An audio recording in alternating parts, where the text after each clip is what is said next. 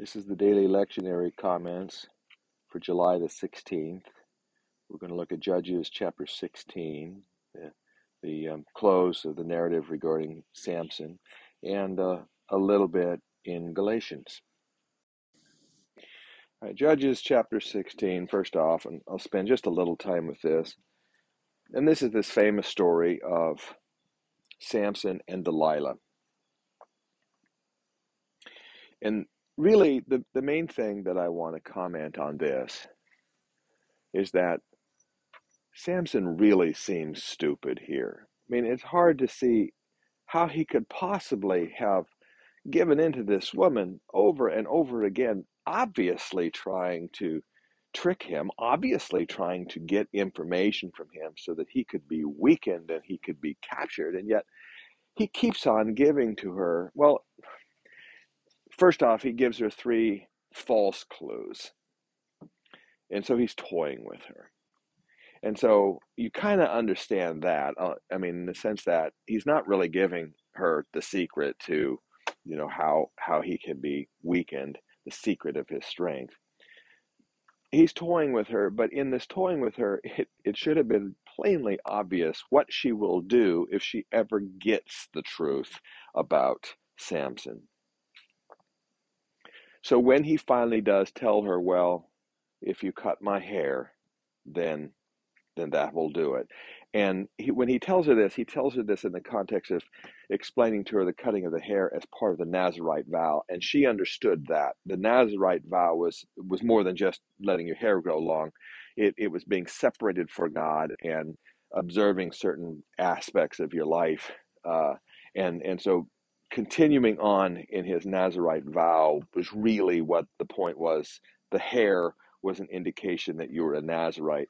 It, the point is, Samson tells Delilah that as long as he's continuing as a Nazarite, then he is going to have this power, because his power really is not in his hair. It comes from God, and it comes from his relationship with God.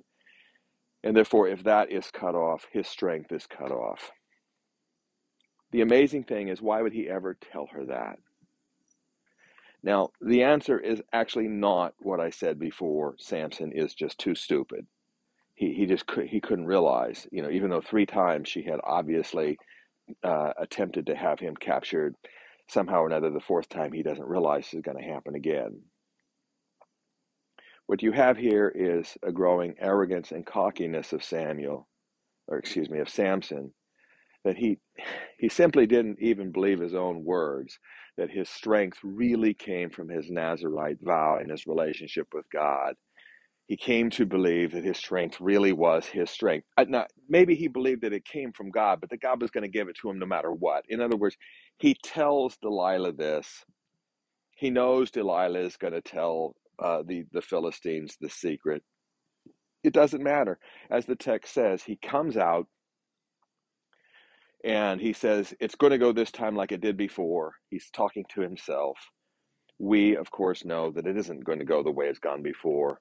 And Samson is going to read, uh, to, to uh, finish miserably uh, his, uh,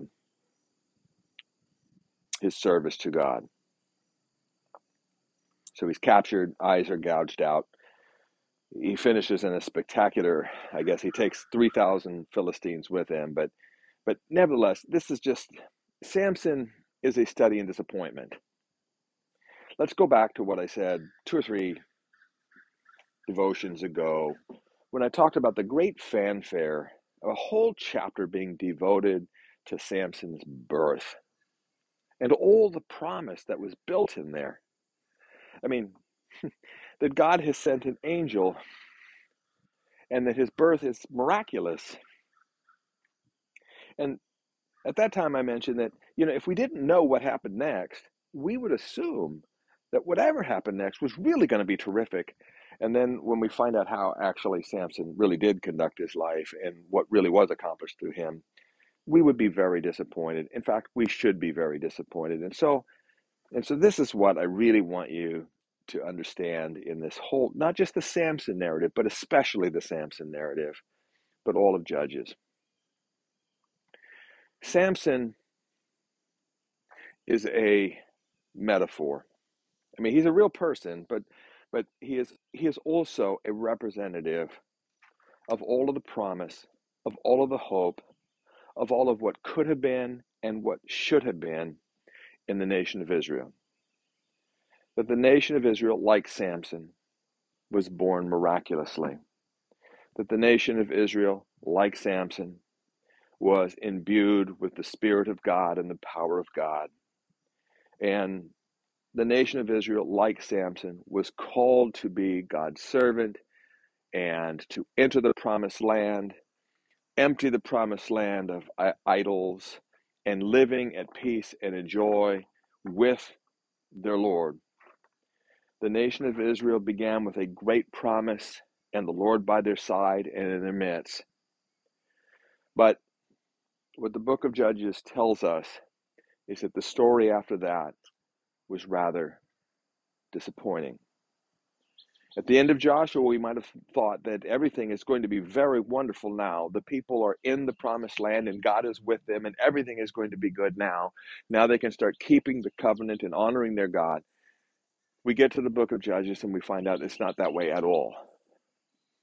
If the story of Samson is wasted promise, of great promise because of God's blessings, but a promise frittered away because of selfishness, recklessness, and faithlessness. If that is the story of Samson, that is the story of Israel up to this point too.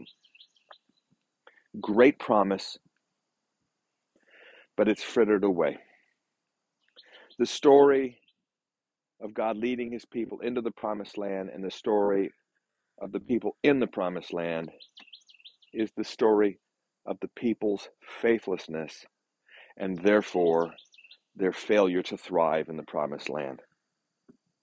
Just as Samson turned out to be sort of an army of one, a leader of one, accomplishing little more than pinpricks against the Philistines, and who suffered constantly at their hands, and those around Samson suffered constantly at their hands, and because of him, so also the people of Israel, who started with such great promise, are just withering there in the promised land. And the reason is themselves. The reason is not God. It is not as though God failed Samson. Samson failed God. And it is not as though God failed Israel. Israel has failed God. Now, that's the depressing side of it. And that's what the book of Judges is meant to tell us. The Israelites have simply fallen short and therefore have not thrived in the promised land, although that's what God's will for them was. And Samson is a picture of Israel, full of promise, full of the power of God, called to be a servant of God, but through recklessness and faithlessness, kind of fritter it all away and end miserably. Now, there is another message here, and it is vital that we hear this. And that is, for all of Israel's failures and for all of Samson's failures, God did not abandon either one. That even though Samson finishes rather pathetically, nevertheless, there was a spectacular aspect to it precisely because God still was listening to him, still was with him, though we can't hardly imagine why, the way Samson conducted himself. God nevertheless did not abandon Samson and was there with him right to the end. And so also, God, although we can't hardly understand why, God did not abandon Israel, even though Israel had over and over and over again abandoned and failed God.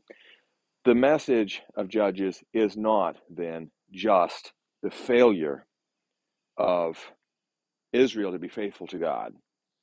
That is central, but more central yet is that God is faithful to his promises. And notwithstanding the failures of Israel, God is still in their midst. So the book of Judges is going to draw to a close, and we're now going to go on to First Samuel. And in First Samuel, we're going to see that God is continuing with his people and that God still has a plan for them to flourish. And that plan is now going to go in a different direction. Samson is not what Israel is going to look like. And, and what they're not going to be the heroes, nor are they going to be forsaken. But instead, God has a new plan that is going to involve a king, and it is going to involve a kingdom. And that's where this story is going to go from now. So there's the story of Samson, not just what happened with him, but really what he means. We're not going to talk about Galatians today, not because Galatians isn't important, but because this next part of Galatians is similar to the last devotion, and I've already spent enough time on uh, on Samson. So that'll be it. Until tomorrow, we'll talk about Galatians again then.